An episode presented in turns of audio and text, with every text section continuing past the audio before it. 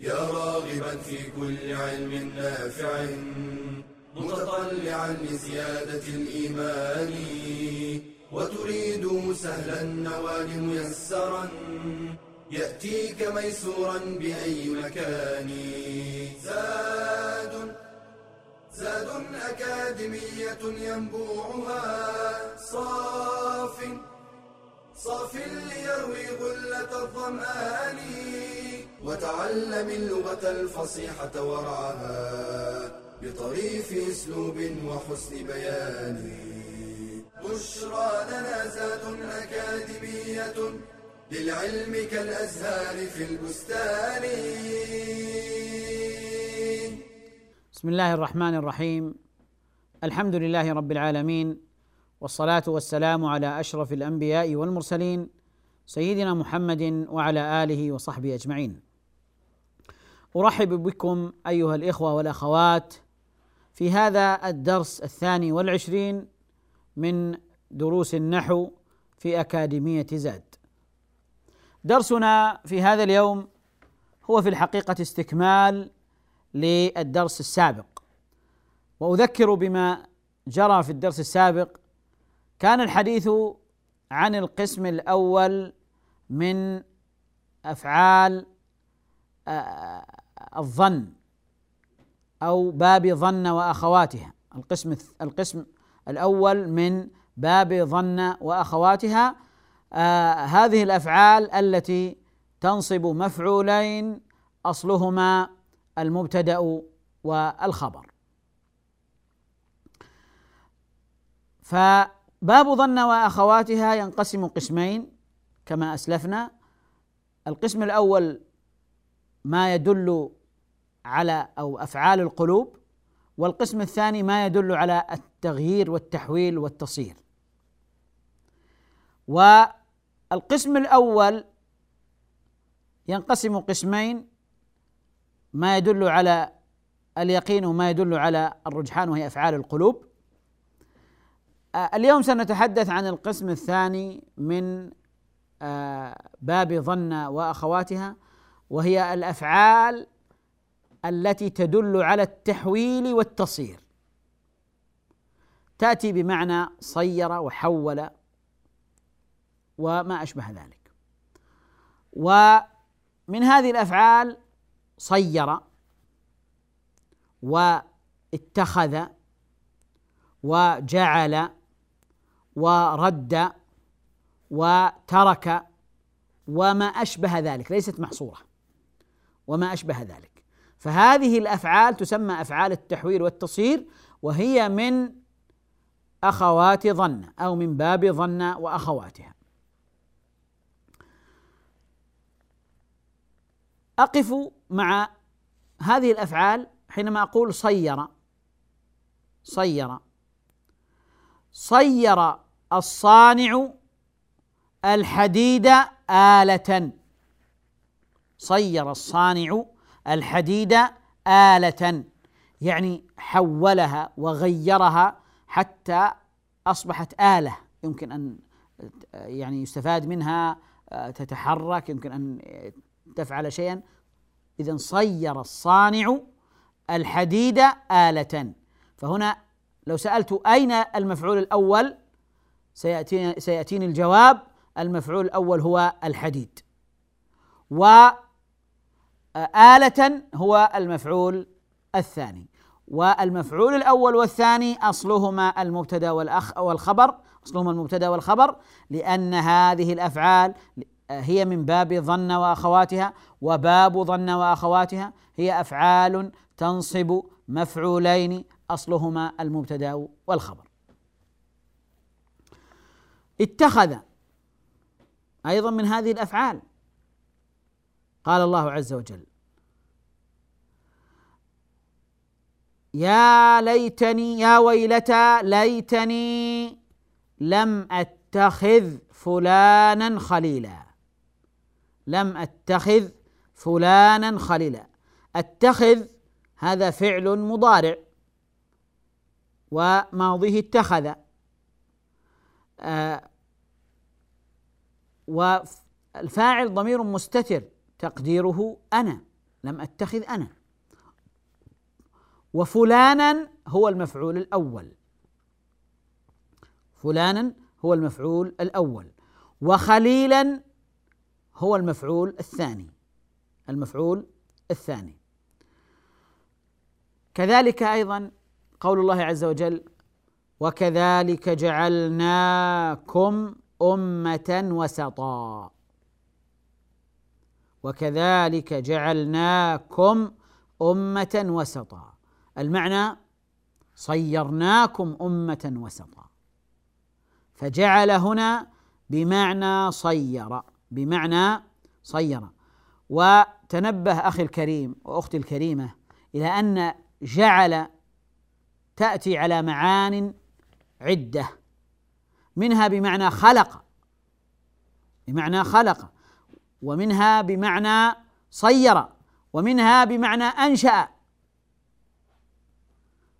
وهكذا لها عدة معاني لكن المعنى أو أو الفعل الذي يدخل معنا هنا في باب ظن وأخواتها هو الفعل جعل الذي بمعنى صير. جعل الذي بمعنى صير. أما جعل بمعنى شرع فهو يدخل في أفعال المقاربة وجعل بمعنى خلق في باب آخر. أما هنا فهي جعل التي بمعنى صير التي بمعنى صير. وجعل التي بمعنى صير تنصب مفعولين أصلهما المبتدأ والخبر المبتدأ والخبر.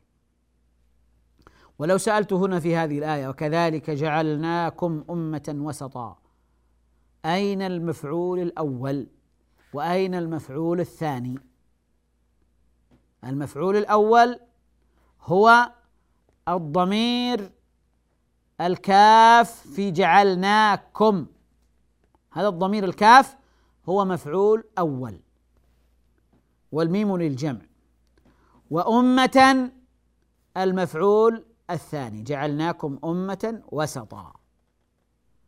ووسطا نعت لهذه الأمة نعت لأمة فهو تابع له ولا يظنن ظان أن أمة المفعول الأول ووسطا المفعول الثاني لأن المعنى لا يساعد على ذلك.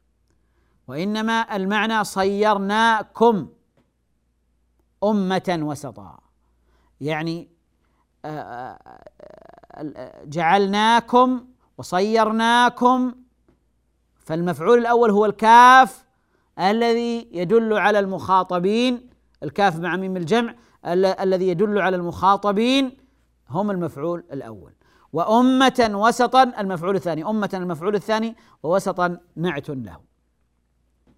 ومثل قول الله عز وجل وجعل الليل سكنا وجعل الليل سكنا. فجعل هنا صير بمعنى صير والفاعل ضمير مستتر تقديره هو وجعل الليل مفعول أول وسكنا المفعول الثاني وكلاهما منصوب وأصلهما المبتدأ والخبر الليل سكن الليل سكن فالليل مبتدأ وسكن خبر آه خبر. فلما دخل الفعل هنا في هذه الآية وجعل الليل سكن أصبح المبتدأ مفعولا أول منصوب والخبر سكن مفعولا ثانيا منصوبا. فاصل قصير ثم نعود إليكم ونكمل الحديث عن هذه الأفعال. نلتقي بعد الفاصل.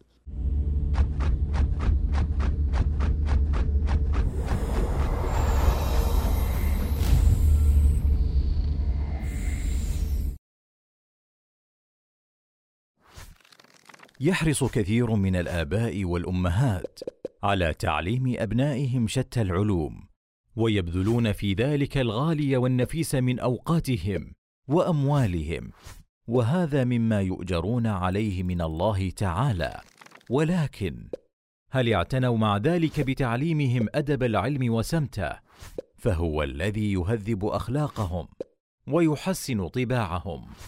فحاجة الأطفال إلى الأدب وحسن الخلق أشد من حاجتهم إلى كثير من العلم. لهذا كان السلف يحرصون على تعليم أبنائهم الأدب قبل العلم. قال سفيان الثوري كانوا لا يخرجون أبناءهم لطلب العلم حتى يتأدبوا. وقال عبد الله بن المبارك طلبت الأدب ثلاثين سنة وطلبت العلم عشرين سنة وهذا ما جعل الآباء والأمهات قديما يدفعون بأولادهم إلى المؤدبين والعلماء حتى يقتبسوا من أخلاقهم وآدابهم قبل علومهم. قال الإمام مالك بن أنس رحمه الله تعالى كانت أمي تعممني وتقول لي اذهب إلى ربيعه فتعلم من أدبه قبل علمه وذلك أن العلم لا ينتفع به إلا بطهارة القلب عن مساوئ الأخلاق ولعل هذا الأمر. هو ما دفع العلماء إلى اشتراط أن يتتلمذ طالب العلم للعلماء لا للكتب فحسب. وذلك حتى يتاكدوا من تخلقه بأخلاق العلماء وتحليه بأدبهم. ويظهر عليه سمت العلم وأدبه ونوره. قال عبد الله بن وهب ما تعلمناه من أدب مالك أكثر مما تعلمناه من علمه. ومما يدلك على منزلة الأدب والأخلاق أن النبي صلى الله عليه وسلم قد جمع بين العلم والأخلاق والأدب ولما أثنى عليه ربه سبحانه وتعالى أثنى عليه بالأخلاق والأدب فقال وإنك لعلى خلق عظيم.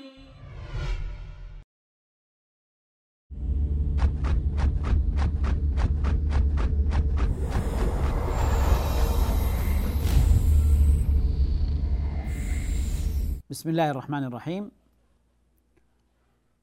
اذا أيها الإخوة الكرام هذه الأفعال أفعال التحويل أو التصيير هي آه الذي يجمعها المعنى أنها تكون بهذا المعنى فهي ليست من أفعال القلوب ولكنها هي بمعنى التصيير والتحويل وهي تنصب مفعولين أصلهما المبتدأ والخبر ولذلك هي من باب ظن وأخواتها وتسمى الأفعال الناسخة.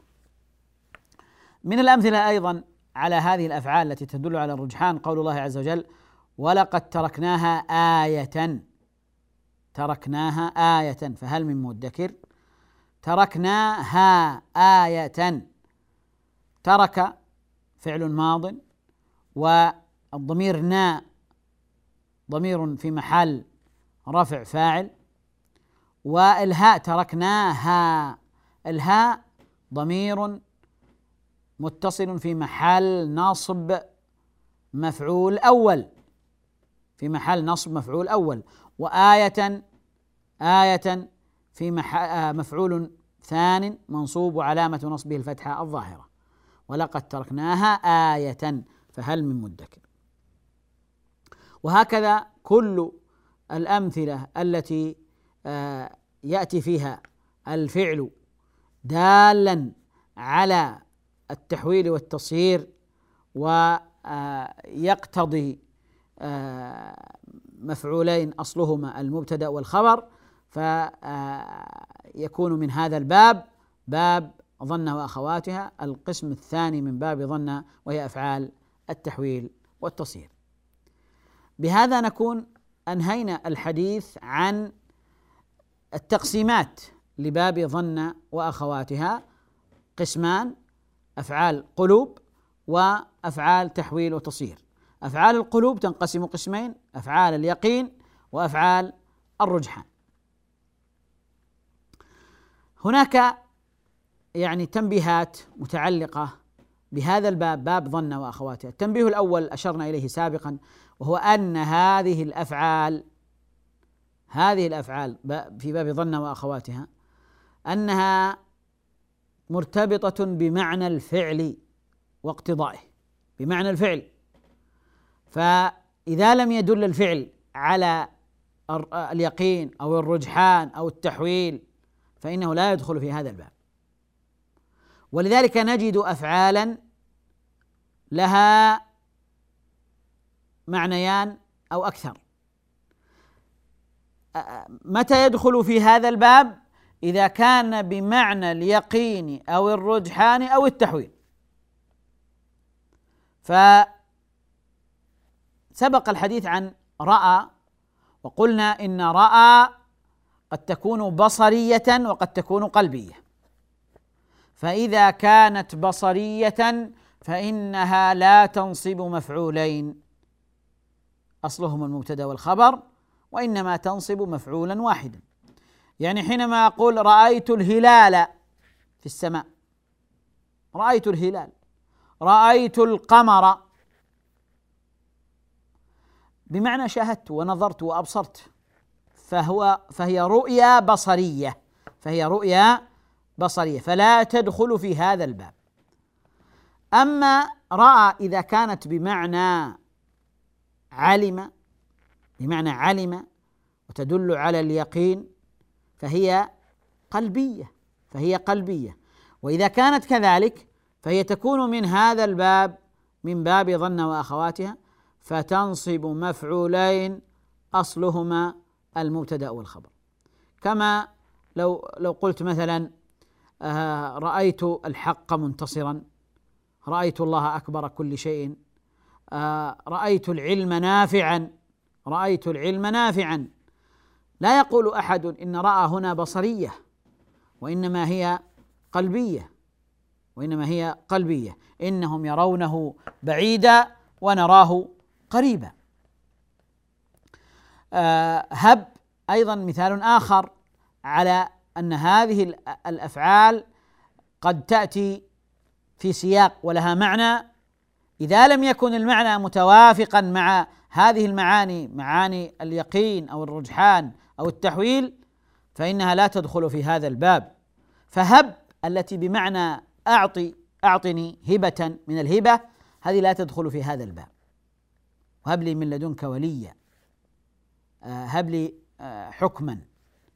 هب لي ذرية طيبة.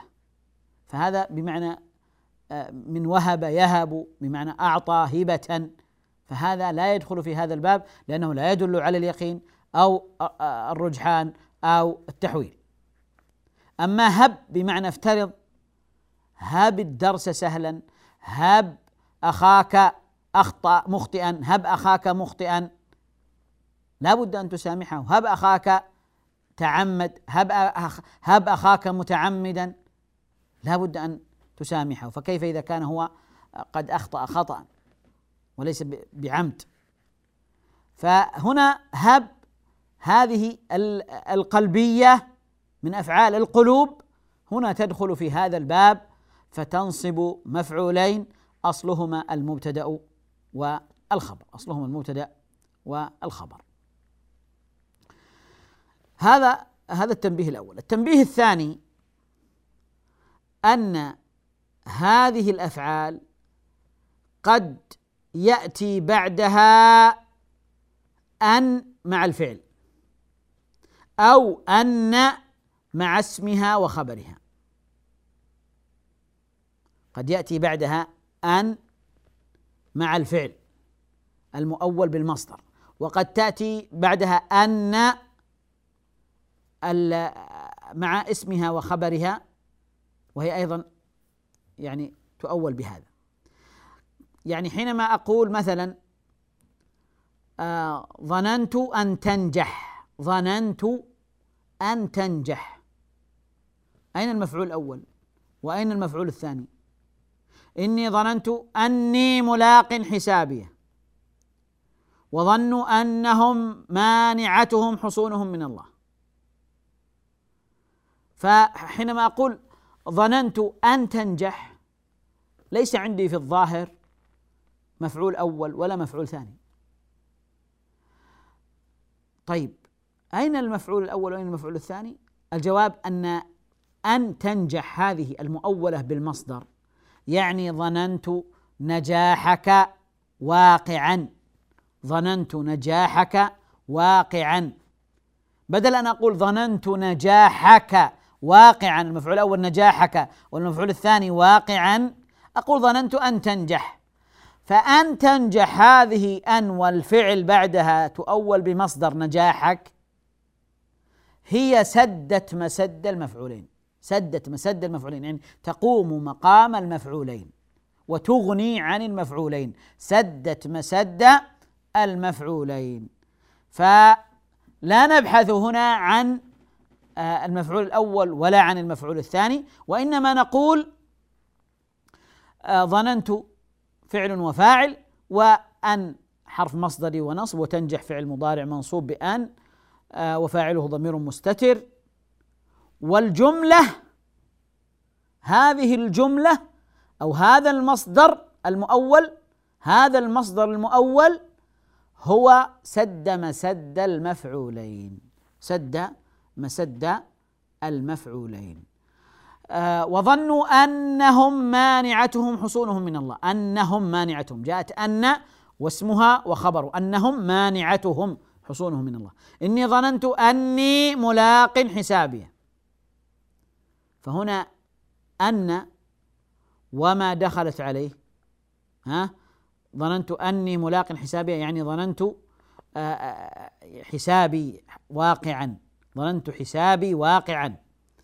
فهنا أن وما دخلت عليه سدت مسد المفعولين سدت مسد المفعولين. هذا تنبيه لئلا يبحث آه، الواحد منا عن المفعول الأول والمفعول الثاني ولا يجده ويبدأ في إشكال. فنقول إن هذه الجملة سدت مسد المفعولين لأن هذا الفعل يحتاج إلى مفعولين. ينصب مفعولين يتعدى إلى مفعولين. لما جاءت هذه الجملة ان أني ملاق حسابيه وأن تنجح وما أشبه ذلك هي سدت مسد المفعولين. نقف لفاصل قصير ثم نواصل بإذن الله المسير.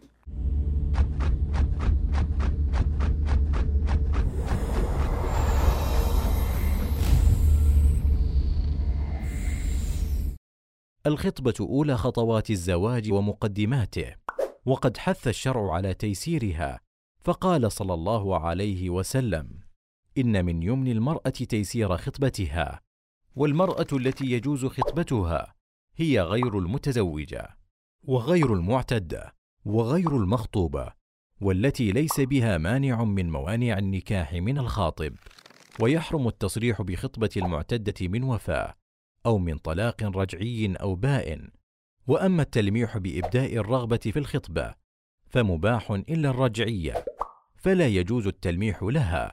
قال تعالى ولا جناح عليكم فيما عرضتم به من خطبة النساء أو أكننتم في أنفسكم. ويستحب للخاطب النظر إلى المخطوبة لقوله صلى الله عليه وسلم للمغيرة بن شعبة وقد ذكر له امرأة أراد خطبتها اذهب فانظر إليها فإنه أجدر أن يؤدم بينكما. وقد ذكر الفقهاء لجواز النظر إلى المرأة المخطوبة شروطا منها أن يكون الخاطب عازما على الخطبة أن يغلب على ظنه الإجابة أن يكون النظر بلا خلوة أن يكون مقصده الاستعلام لا الاستمتاع أن ينظر إلى ما يظهر غالبا كالوجه والكفين. ألا تكون المرأة متبرجة أو متطيبة ونظر المخطوبة إلى خاطبها كحكم نظره إليها. ويجوز للخاطب تكرار النظر إذا لم يكتفي بالنظرة الأولى فإذا اكتفى بالأولى لم تجز له الثانية. ولا يجوز للخاطب مصافحة المخطوبة ولا مسها ولا الخلوة بها ولا الخروج معها لأنها قبل عقد النكاح لا تزال أجنبية عنه وتحرم خطبة الرجل على خطبة غيره بغير إذنه لقوله صلى الله عليه وسلم لا يخطب الرجل على خطبة أخيه حتى يترك الخاطب قبله أو يأذن له الخاطب ولا يترتب على الخطبة حق للخاطب غير أنه مقدم في النكاح على غيره. فإذا فسخت الخطبة فإن للخاطب أن يسترد ما قدمه من هدايا لأنها في حكم المهر أو هبة لأجل إتمام الزواج ولم يحصل. ولكن الأفضل ألا يستردها خاصة إذا كان الترك من جهته. وينبغي للولي أن يحرص على تزويج الكفء متى تقدم للزواج.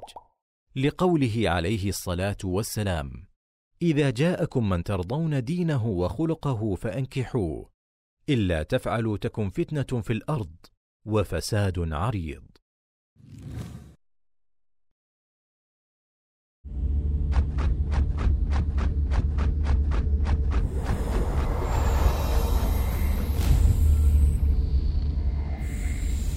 بسم الله الرحمن الرحيم.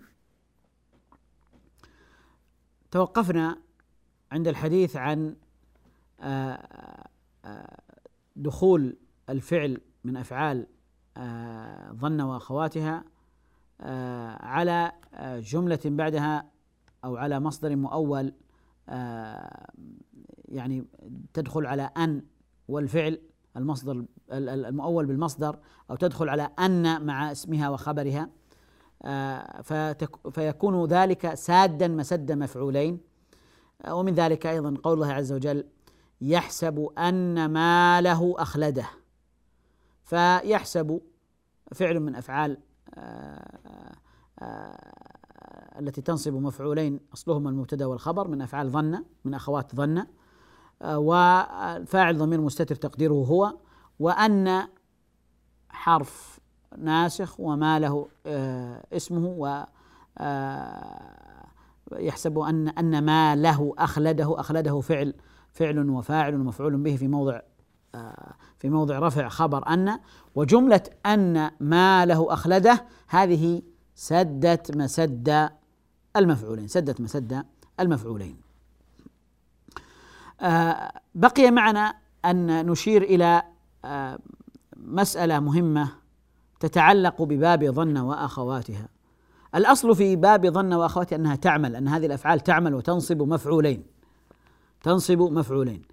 لكنها أحيانا يلغى عملها. وأحيانا يعلق.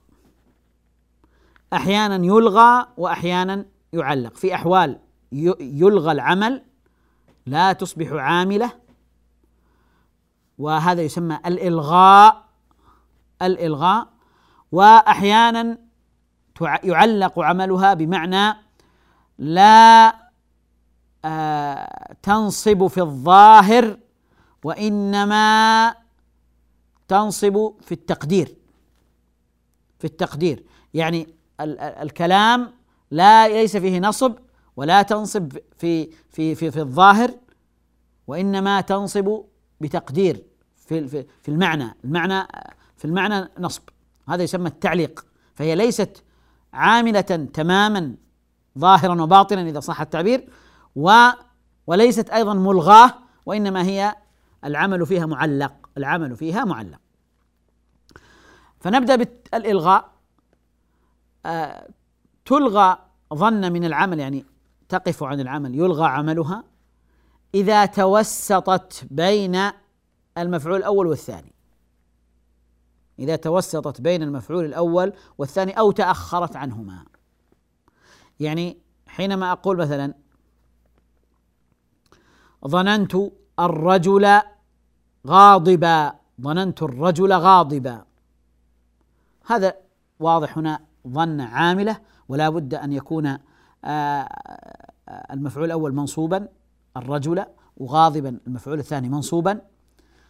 آه، لو قدمت وأخرت. وقلت الرجل ظننت غاضب. هل يصح أن ألغي ظننت ويصبح لا عمل لها؟ الجواب نعم.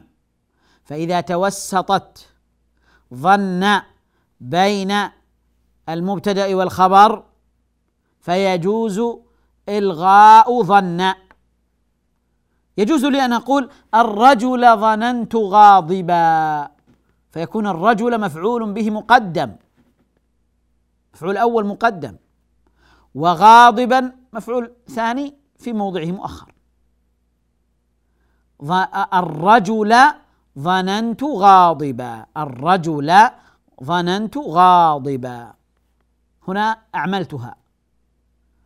ويجوز لي أن ألغيها من العمل فأقول الرجل ظننت غاضب. الرجل ظننت غاضب. فهنا يجوز الإلغاء ويجوز الإعمال. وكذلك لو تأخرت. ظن عن الاثنين.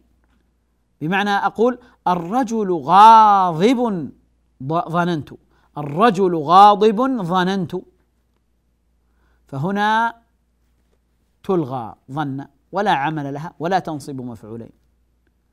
ولا تنصب مفعولين. فأقول الرجل غاضب ظننت. ويمكن أن تنصف تقول الرجل غاضبا ظننت فتكون عاملة غير ملغاة غير ملغاة. أما التعليق فهو باب يعني طويل. لكن نشير إلى المقصود به وبعض أمثلته فقط. لأن ليس هذا المقام البسط فيه. التعليق المقصود به أن تلغى ظن من العمل في الظاهر ويبقى عملها في التقدير. في التقدير. متى يكون ذلك؟ إذا جاء بعدها بعض الحروف جاء بعد ظننت بعض الحروف التي هي في الأصل لها صدر الكلام. باختصار مثل مثلا ما النافية. ظننت ما أخوك غاضب. ظننت ما أخوك غاضب. فظننت هنا هي معلقة عن العمل لأنه أخوك هنا ليس منصوبا وغاضب ليس منصوبا. ليس منصوبا. فهنا توقف العمل وعلق العمل عمل ظن معلق. ومثل قول الله عز وجل وتظنون إن لبثتم إلا قليلا. وتظنون إن لبثتم. إن هنا نافية بمعنى ما. فهذه إن علقت علقت عمل ظن. أصبح العمل معلق. في الظاهر ليس هناك عمل. لكن في التقدير فيه عمل. في التقدير فيه عمل. اذا اذا اذا تعليق التعليق هو المقصود به. آه، إيقاف العمل ظاهرا وإجراؤه وإجراؤه في التقدير وفي المعنى. وكذلك مثلا لو جاءت بعد ظن لام الابتداء. ظننت لزيد مجتهد. ظننت لزيد مجتهد. فهنا ظن جاءت بعدها اللام فعلقتها عن العمل. علقتها عن العمل. هذا الباب يسمى باب التعليق. باب التعليق. يعني العمل ليس عملا كاملا وليس الغاء تاما. وإنما هنا العمل معلق فهذا يسمى باب التعليق وهذه بعض أمثلته ولم نرد البسط فيه لأن هذا ليس آه، موضعه. اذا هذه أفعال ظن وأخواتها نعيدها باختصار ظن وأخواتها من الأفعال التي تنصب مفعولين أصلهما المبتدأ والخبر. تنصب مفعولين أصلهما المبتدأ والخبر. هذا الباب هو باب ظن وأخواته. باب ظن وأخواتها هذه الأفعال أفعال ظن واخواتها تنقسم قسمين. منها أفعال القلوب تدل على القلوب أفعال قلبية ومنها أفعال تدل على التحويل والتصير. وأفعال القلوب تنقسم قسمين. ما يدل على اليقين علم ورأى وما أشبه ذلك؟ ومنها أفعال تدل على الرجحان. ظن وحسب وزعم وخال. فهذه أفعال تدل على الرجحان. القسم الثاني من ظن وأخواتها الأفعال التي تدل على التحويل والتصير وهي آه، صير وجعل واتخذ ورد وترك وما أشبه ذلك. فهذه أفعال تدل على التحويل والتصير فهي أفعال تنصب مفعولين أصلهما المبتدأ والخبر وهي من أخوات ظن. وهذا الباب باب ظن واخواتها يدخله آه، آه، الإلغاء والتعليق الإلغاء إلغاء العمل بالكلية والتعليق إلغاؤه في اللفظ وإجراؤه في المعنى. إلغاؤه في اللفظ وإجراؤه في المعنى هذا هو التعليق. وبهذا نكون قد أنهينا الحديث عن باب ظن وأخواتها. نلتقيكم إن شاء الله في درس قادم للحديث عن الأفعال التي تنصب مفعولين ليس أصلهما المبتدأ والخبر. إلى ذلكم الحين أستودعكم الله والسلام عليكم ورحمة الله وبركاته. يا راغبا في كل علم نافع متطلعا لزيادة الإيمان وتريد سهلا النوال ميسرا يأتيك ميسورا بأي مكان زاد زاد أكاديمية ينبوعها صاف صاف ليروي غلة الظمآن وتعلم اللغة الفصيحة ورعاها بطريف أسلوب وحسن بيان. بشرى لنا زاد أكاديمية للعلم كالأزهار في البستان.